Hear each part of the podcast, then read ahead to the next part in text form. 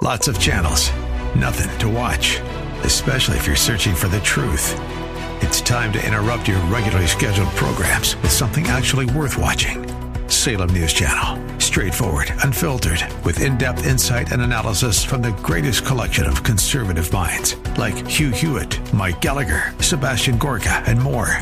Find truth. Watch 24 7 on snc.tv and on Local Now, Channel 525. Welcome back as we head to hour two, 602 508 0960. We have David Dahl uh, producing the show today. Uh, thank you for doing so, David. What does your political pin say, by the way? I didn't see it earlier. Roosevelt. R- which Roosevelt? Ah, clever. Franklin. uh, Franklin Roosevelt. David wears these uh, political pins when he comes in. Uh, which uh, which presidential race was he? Was Does it say? Which one? Well, we have four to choose yeah, from. we have. Does it put a year on it? I believe this is from 36, but it doesn't have a year on it. Oh, okay, 1936. All right, fair enough. Um, uh, first candidate my dad voted for for president was, I guess it would have been 1948 because the voting age was 21 at that time. That's right. And he was proud of it being for Henry Wallace, believe it or not. Whoa. Yeah. That is something Yeah. that's uncommon. Yeah, yeah. I grew up in a family that wouldn't quite represent the views that I hold today. Uh, but that's right. So Henry Wallace was a progressive socialist who was FDR's vice president um, up until um, he couldn't take it anymore and he went with Harry Truman, right? That's But right. 36, he would have been running with Henry Wallace, if I'm not mistaken. That would have been John Nance Garner. Oh, he was still running with Garner in 36? Yes. From Texas. Yes. Okay. And the Palace Revolt happened in 1940 when Okay. Garner wanted his turn at the White House. Ah. and Roosevelt said no. Okay. All right, good. So they went with a young upstart Secretary of Agriculture, Henry Wallace, and they were very nervous of a President Wallace. So they went with Truman in 44. we were in a staff meeting um, oh about whenever we had our quarterly staff meeting last month i think it was or maybe the month prior but someone said david dahl is doing so well he has corrected seth on air several times and i corrected him saying once now it can be twice well I done suppose so, do you remember what the first one was it had to do with was it a kansas senator or something like that like- Oh, that, that was Frank Church, wasn't it? yeah, I got Yes, I got yes. Church's state wrong, right? Yeah, I think so, yeah, Yeah, yeah. yeah, and you corrected me on that. Well done, sir. Well done. As the best boss I ever had once told me, never be afraid of correcting me when I get something wrong. Please don't. It's well done. That, that very well done. very well done. All right. Um, you know, people ask me who your favorite senator is. You think about who your favorite United States senator is. And, You know, one of one of the awful things that we don't quite grasp uh, fully enough is that you know we should be able to rattle off ten names. We should be re- able to rattle off twenty names. Heck, we should be able to rattle off forty names, shouldn't we? We have forty nine senators. We should be able to rattle off at least forty great United States senators. And the truth is, at least for me, I don't know if you're like me. The truth is, for me, I have a hard time getting to a handful. Uh, certainly Tom Cotton, uh, certainly Ted Cruz. But you know the one I keep forgetting and who is continually impressive, certainly Ron Johnson, who's continually impressive to me is uh, Senator Kennedy from Louisiana, John Kennedy of Louisiana. Um, he has such a great manner about him. He has this kind of this kind of slow and gentlemanly Southern country lawyer approach, kind of like uh, I don't know, a little bit like Jimmy Stewart in Anatomy of a Murder. Have you seen Anatomy of a Murder yet? No, I have not. All right. But I did see one of your. Um, You did see another one? Yeah, I saw Judgment at Nuremberg on Friday. We talked about this. Oh yeah, nicely done, nicely done. Good, great cast, right? Oh, yes. Great cast. Uh, who made that movie? Was that that was that wasn't Otto Preminger, was it? Otto. I don't think it was. It might have been. I don't think it was. Double check on that. Otto Preminger did an Anatomy of a Murder. Uh, may, for some reason, it's sticking in my head that he might have done Judgment at Nuremberg too. Um, but what a great cast! Produced by Stanley Kramer. Oh, is Stan Kramer? Okay. Uh, what a great cast. Judy Garland, Spencer Tracy, William Shatner, Montgomery Clift. Montgomery. Clift, and uh, who was uh, Burt Lancaster, right? Yes. Uh, hell of a cast. Great movie. Anyway, John Kennedy, Senator Kennedy, Louisiana, he comes off as this kind of country lawyer. I suppose a little bit like Spencer Tracy in Judgment at Nuremberg, but more really like Jimmy Stewart in Anatomy of a Murder. And uh, today he had uh, Alejandro Mayorkas in his sights, so to speak. Alejandro Mayorkas, head of Department of Homeland Security, who I am going to guess will will probably be the first cabinet member to go, or if not the first, the next cabinet member to go, whether by impeachment or resignation. Um, everything he has touched is is a massive failure on really one of the things that we see and deal with on a daily basis. I mean, not everyone sees and deals with, you know, issues of a lot of these things that cabinet agencies do deal with, but we all deal with homeland security on a daily basis, particularly when it comes to whether it's our border, whether it comes to our national security or domestic national security, whether it comes to con- the kinds of legislation they're proposing. And of course, while Alejandro Mayorkas has uh, has undistinguished himself when it comes to our border security, where he has lied to the American people about our border security, uh, he is now promoting the need to ban assault weapons. And he was in front of uh, John Kennedy today, and uh, it's worth it's just worth playing what John Kennedy drew out here. He did such a good job, Kennedy, Senator Kennedy did last week with a judicial nominee who didn't understand one of the most basic and primary Supreme Court opinions from the 1960s, the Brady opinion. He did a masterful job of proving the guy was unqualified for the court. Now listen to what kind of disqualification he brings to a man who is already on the cabinet as our Secretary of Homeland Security discussing assault weapons bans.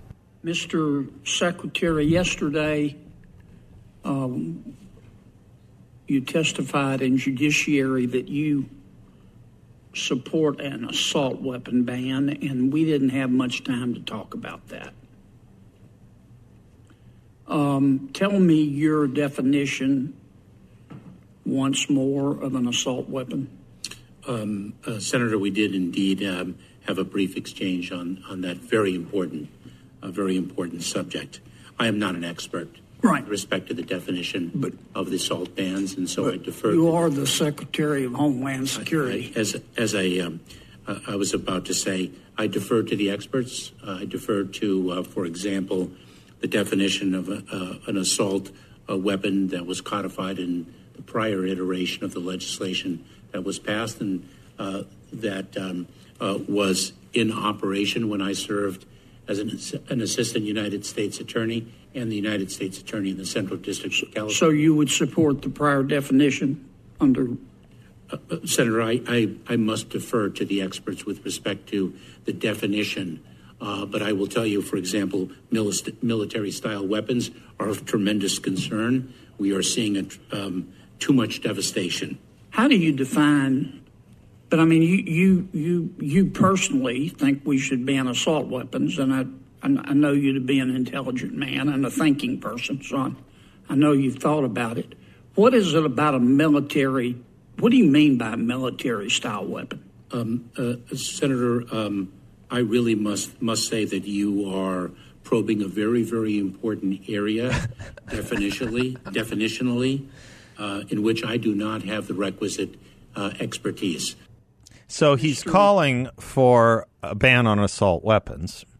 He's calling for, clearly, the Secretary of Homeland Security, a ban on something he knows not of what he is speaking. He is calling on a massive change to federal law, a massive change to, uh, if, if not change, if you prefer, emendation, amendation to a uh, a, constitutional right, and he is so bold in the way he does it. He doesn't feel he needs to know what it is he's asking that we ban. He doesn't want to do anything but defer to the experts. Defer to the experts, he said several times. As Senator Kennedy pointed out, um, if you're going to be the head of an agency calling for a massive ban, shouldn't you be at least somewhat communicative on being able to define what it is you're banning. He wouldn't do it. He said those magic words, military style weapons. And I knew John Kennedy would pick up on that. I just knew it, and son of a gun, he did. What do you mean by military style weapons? Because you know, David, a military style weapon can be a sidearm, it can be a handgun, it can be a yeah, it can be it can be a rifle that that is very common, but it can also be something the force of a nine millimeter. Um, this guy literally knows not of what he speaks, and good for John Kennedy to bring it out. This guy's got to go. Mayorkas has got to go. We'll be right back.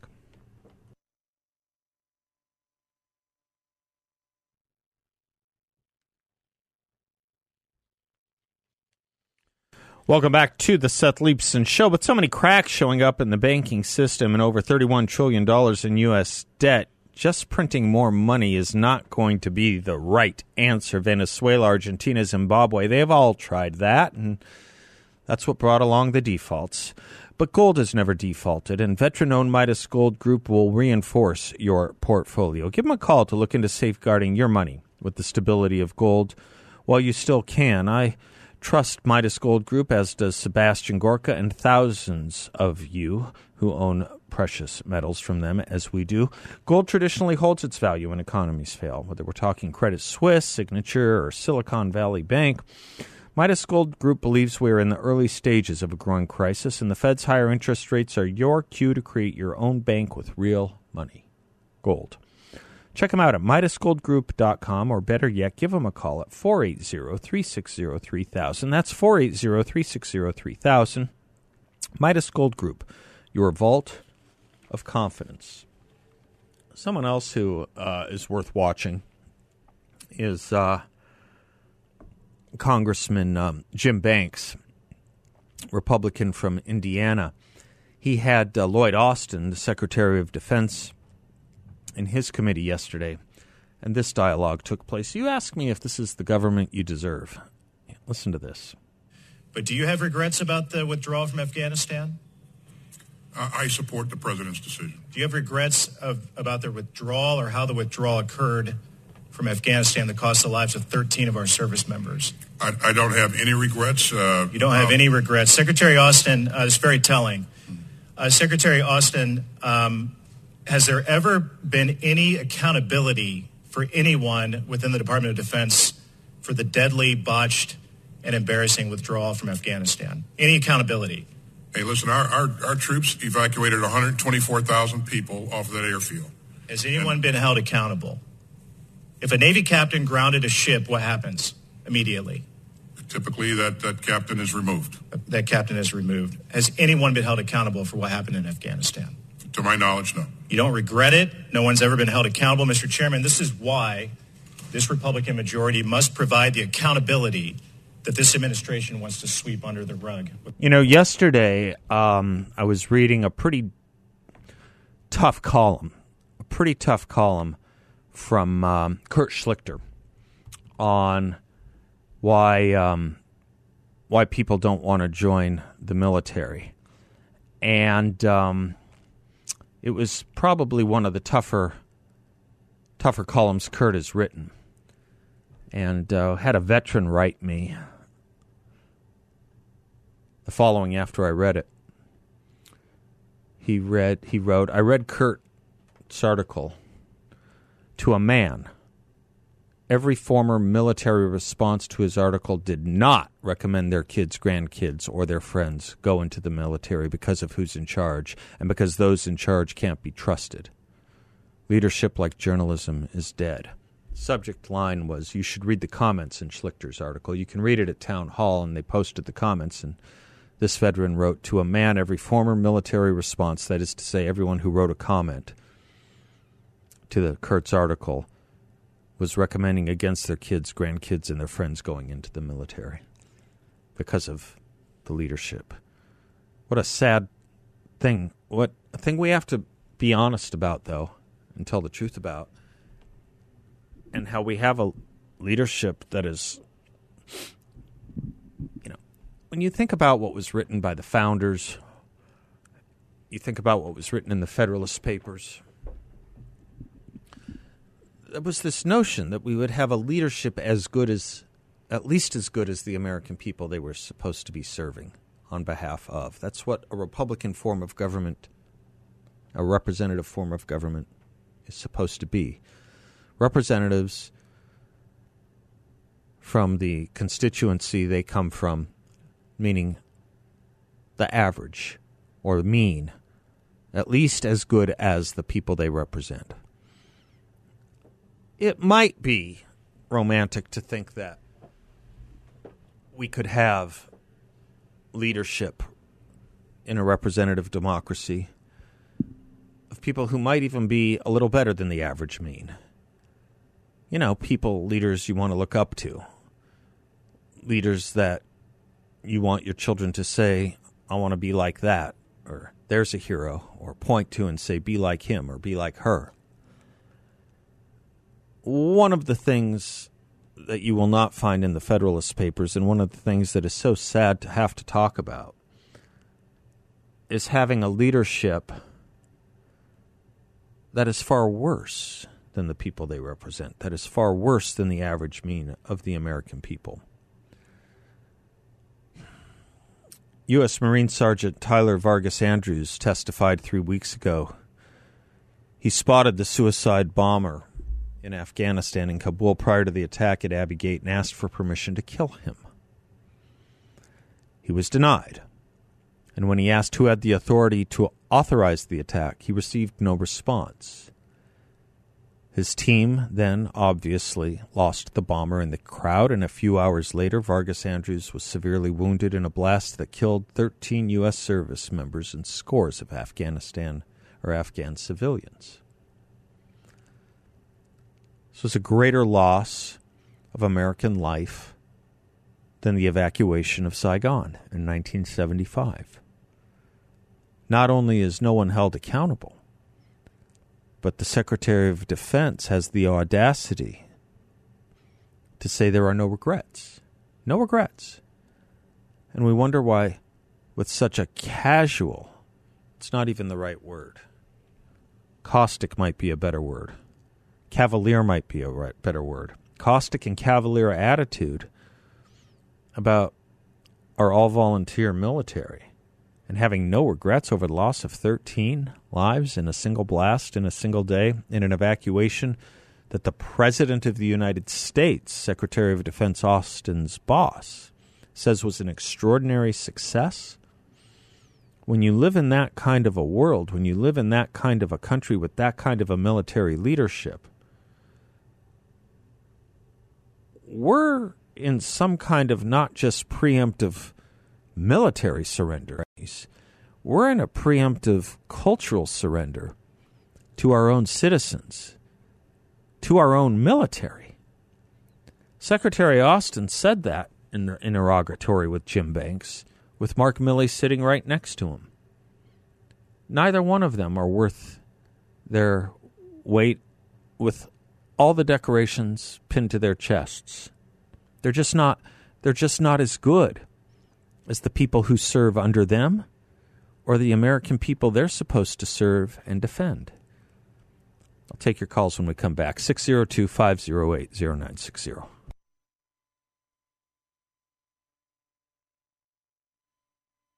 Welcome back to the Seth Leibsohn Show. Um, my, during the commercial break, my general manager, who was listening to the show, just said, so that's twice now. Uh, David's corrected you, Seth. You better pull those socks up a little farther. You don't know what you got on the other side of that producer's microphone. He's quite right.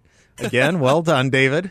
Noticed by all the right or wrong people, depending on how you see it. okay. For today, I still think I have a show. Alan is in Scottsdale. Thank you for your patience, Alan. Hey, how you doing, Seth? I'm It's, uh, doing just fine. How are you? Speak to you. Okay. Uh, I'm a first time caller. You know, I've been listening to you guys for years already, and you know what? You do a lot of good. And the reason my call was made was, you know, there was somebody held accountable uh, for the 13 uh, deaths, and unfortunately, he was the Marine who spoke up about it. Oh, that's right. That's right. The Marine, uh, Marine Lieutenant Colonel uh, Stuart Right, something. Lieutenant yes, Colonel, yes, yes. And I, th- I think he had like 18 years, and They they kicked him That's out. They right. took his pension and everything. That's right. Alan, uh, you're calling from Scottsdale. That I grew up in the Scottsdale area. That's not a Scottsdale accent you're giving us here. No, I'm, I'm from Brooklyn. All right. Oh, yeah, yeah. Could have fooled me. All right. All right. Well, I'm uh, here. I'm here 30 years already. I love it. 30 years already. I love it. I love that you're a first time caller. I would love it more if you won't be a first time caller, though. If you'd call back, I love that accent. Listen, I love it. I, I, I'm usually in a lot of traffic, like I am now. I'm I'm traveling on the 101. Well, take advantage Uh, of it and give us a call more often. I have a question Well, for I, you. like I, said, I, I I work in Phoenix. I right. work for Arizona Department of Transportation. oh, good. Good. And uh, believe me, I could talk to you for hours. Believe me, that there's so much crap going on, and uh, you know, I I mean, if if, if you believe the elections, I, I definitely don't believe uh, what happened. You know, uh, this is ridiculous. Anybody thinks that uh, Joe Biden even knows 81 people that would vote for him is ridiculous. and this, and Katie Hobbs, I mean, she she's the biggest moron out there. It, it really is. You It's a, it's a, it's it's part and parcel of the leadership that's not as good as the people they represent. My my point earlier, exactly right. Well, we would love to hear from you. Can I ask you a question? I've never I've never gotten a good answer to this. Um, What's that? And boy, the, I'm trying to think who's that great guy I keep running into who's worked for the Department of Transportation here for years. He shows up at all these great political events. He's such a good man. I'm, I'll, I'll think of his name in a minute. You probably know him. Anyway, Alan, my question for you. Okay, so clearly, obviously, I can hear your accent. If I go to Brooklyn and order a pastrami sandwich or whatever I do in Brooklyn, do they think I have an accent or does it mix right in? No, they'll, they'll think you have an accent. They think I have an accent. Okay. All right. Sure. All right. All right. I didn't know if it went both ways. I didn't. only people, only people from, uh, you know, not even the five boroughs. The people in Manhattan, they sound different than the people uh, who were born in Brooklyn. yeah. Okay. You know, All right. I mean, it's, it's, it's definitely a, a difference where you're brought up. Uh, You know, the people in Boston, def- the people in Boston got a heavier accent than me. I lived in Boston You know? for a while, and I couldn't. Yeah, I don't know if. Uh, yeah, uh, yeah, I don't know if they knew if I had an accent, but in Brooklyn, I have an accent. That's good to know. That's good to know. Brooklyn's its own special place, but we're glad yes, to have. yes, you do. It, it, it definitely is a special place. I, I yes, love it Brooklyn. is. Yeah, that's America, isn't it? Uh, Alan, really, truly, thank you for the reminder. Important point. I'll say, yeah. Let me say something, and please do call back. It's it's a delight having you with us, sir. Um, yeah, okay. I was able to pull up a story here. Um, you can now call him Mister Scheller. This is uh, from December of 2021. In a Thursday Facebook post, the now former Marine Lieutenant Colonel Stuart Scheller Jr., who publicly called for accountability from the military and political leaders who led America's longest war, announced he had been discharged from the Marine Corps effective Thursday. Again, this would have been December 2021, just in time for Christmas, no doubt. An infantry officer with deployments to Iraq and Afghanistan. Scheller crashed into the national dialogue following an August social media video post of him speaking about speaking out in uniform. His demands for accountability from military and political leadership for the conduct of the war eventually saw him jailed and court-martialed. Okay. So accountability was had. I hope the left is happy and I hope the hollowing out not only of our military, not only but the core of our military, but the core mission and the core value of our military. I hope they're proud of it. Hope they're proud of it. Anyway, Alan, thank you. And everyone who serves in uniform and has served in uniform, thank you. I'm Seth. We'll be right back.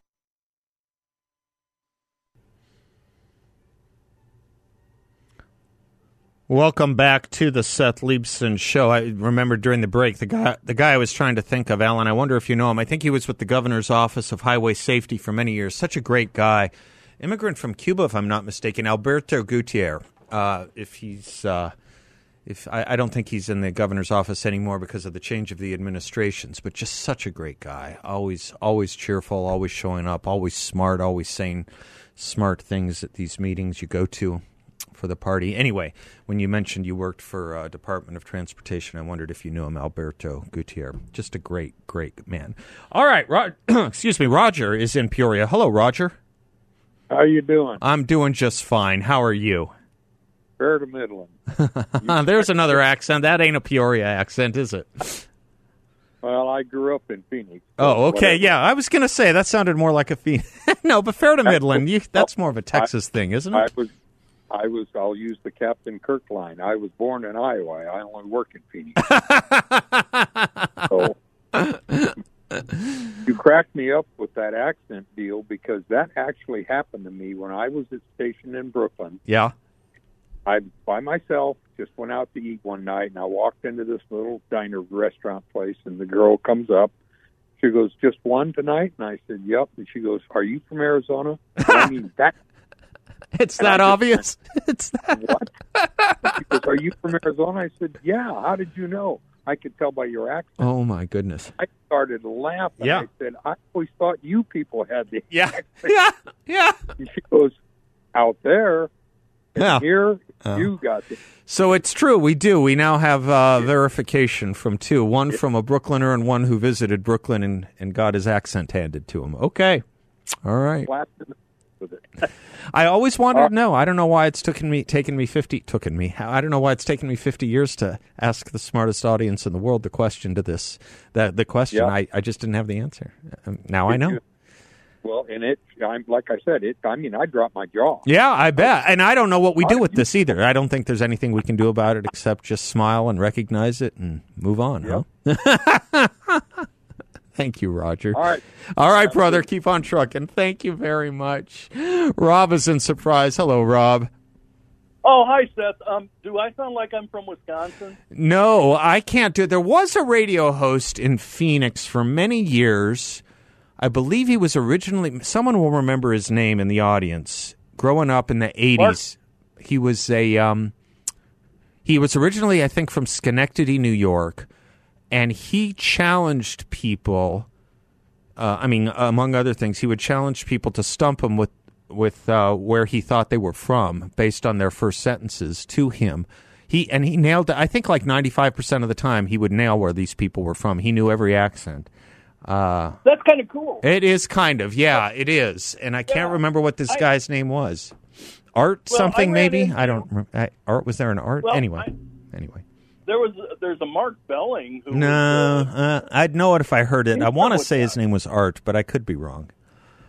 No, that's fine. We were at, we were at a restaurant a few weeks ago, and uh, the the lady hostess uh, had a definite Wisconsin accent. So I said, "You're from Wisconsin, aren't you?" She goes, "Well, yeah." uh, uh, and I said, "What what city?" And she said, "Waukesha." I said, "I know where that is. That's near Milwaukee. I was from Kenosha." And then this last week, I was walking Boss Man down the street, three houses away. There's a lady with a Wisconsin license plate, and she was out, uh, you know, killing some weeds. And I said, "Well, where are you from in Wisconsin?" Because her truck had a Wisconsin license plate. And she said, "Kenosha." And I said, "Holy smokes, I'm from Kenosha." So it's a small world.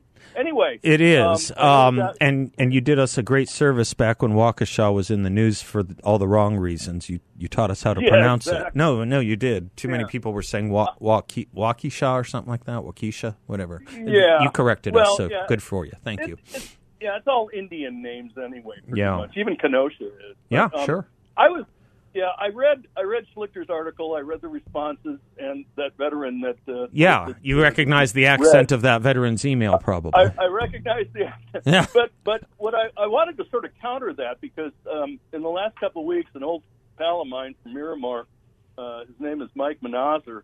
Uh, he's a retired rear admiral and now works for a, a Fortune 100 company, uh, aviation defense company. He wrote a book called "Learning How to Win, Learning How to Lead to Win," and I've heard him on the uh, Hugh Hewitt show. Uh, Hughes interviewed him on several occasions. I uh, he he kind of talked through his uh, life and career before the he- he graduated from the Naval Academy about four years after I did, so I didn't know him until I was at Miramar. But um, he was he was driven and he was a great guy, and he actually wrote a book that I think is worth reading. Um, I think for young people to sort of learn how to set goals early and to have meaningful goals instead of you know nihilistic goals, and also to have concrete goals and positive goals. I also think it's a book that the current senior military ought to, but probably hasn't read. Um, I also want to offer if you're ever interested in having him on the show, Yeah. I can contact him, and I'm sure he'd be more. Yeah, well, at least send me his name by on. email if you wouldn't mind. I, I can probably get to him, um, or unless you Yeah. want to make the introduction, that's fine as well. Either way. Yeah, I'll, I'll maybe I'll do both. Yeah, whatever you would like. Sign, yeah, his call sign's Nasty. So um, Nasty's a great guy. Okay. And, uh, we were we were Tomcat instructors at Miramar together, and we had uh, glorious times together. And uh, he he had quite a career. He uh, after commanding a squadron, he ended up uh, getting into the nuclear power program, commanded the USS Nimitz, and made rear admiral, and was a, a strike group commander, and retired with two stars. And so, you know, I'd say he was fairly successful. Yeah, I would me. too. I'd love to hear his thoughts on today's uh, military leadership and officer class. I'd love to hear it. Oh. Well, yeah, because I think what he writes about is is very pertinent and can help change things Good. for the better if Good. only people would listen. Good. But I just want to throw that out. Yeah, I'm glad you And, uh, did. Yeah, feel free to make that intro. You have my email. Um, that would be great, Yeah, Rob. Thank sure you. do. You bet. Okay. All well, right, thank brother. you, and have a wonderful day. You do the same, and thank you for your service as always. There's our old buddy Smitty. Hi, Smitty. Hey there. How are you? I'm listening to you. I just don't call in as often as I used It's to. nice to hear your voice always, sir. Thank you. Same. Um, I wonder when uh, Secretary Austin said he had no regrets. Right. how many Republicans stood up and said, "You stupid SOB." Yeah.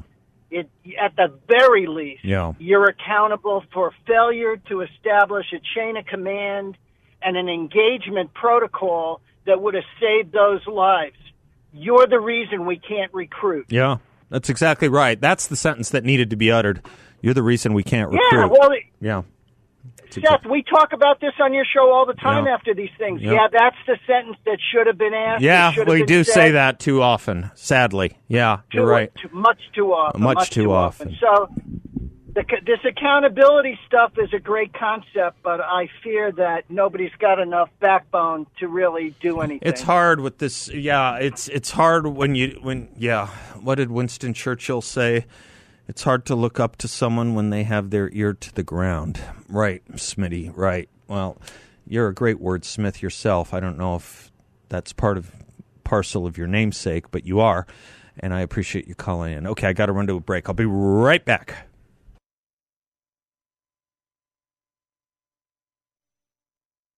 How you think administration is handling the economy? Possible recession, stock market volatility, banks failing. What if you could invest in a portfolio with a high fixed rate of return that's not correlated to the Fed or stock market? A portfolio where you know what each monthly statement will look like, no surprises. You can turn your monthly income on or off, on or off, compound it, whatever you like, and no loss of principal if you need your money back at any time. No fees. This is a secure collateralized portfolio, delivers a high fixed interest rate up to 10.25%. Check out my friends at Yrefy. They're local. You can visit with them. I know them well. Great guys, great gals. Yrefy is a due diligence approved firm, and you can earn, as I say, up to a 10.25% rate of return. That's right, a ten and a quarter percent fixed rate of return. Check them out at investyrefy.com. That's invest, the letter Y, then refy.com. Or call them at 888 Y Refi 34. 888 Y Refi 34. They've heard from a lot of you, and they always give great feedback. Um, an article I wanted to flag for you. I have uh, John Shattuck coming in. I'm not sure we'll get to it, but uh, maybe we'll pick it up tomorrow.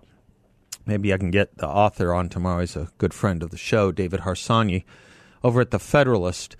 Uh, books are banned in Tennessee. This is, you know, Tennessee's going to be in the sights of the left for a while now. Books are banned in Tennessee in much the same way a person can't say the word gay in Florida.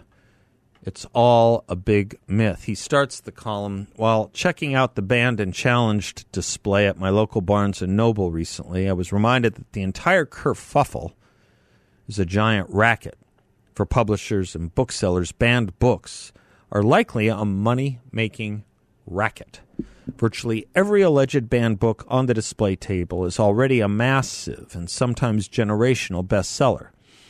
Not that this reality stops authors like Jodi Picoult, whose books stop virtually every bookstore in the country, from running around pretending their novels are banned because a sliver of taxpayers are no longer on the hook to buy them. For the left, the banned book claim is a political racket, allowing them to feign indignation over the alleged authoritarianism of Republicans who don't want kids reading identitarian pseudo histories or books depicting oral sex, rape, violence, or gender dysphoria in their schools. Yeah, that's right. It's not a ban any more than it is to keep five year olds from reading basic pornography or child porn. It's no more a ban than it is not allowing them to go into R and X rated movies. It's not a ban to have age appropriate literature. That's what it's called. It's called responsibility. And the idea that these banned books are on display at bookstores in their own special section kind of nullifies the idea that these booksellers even know what the English language is. I'm Seth Leibsohn. We'll be right back.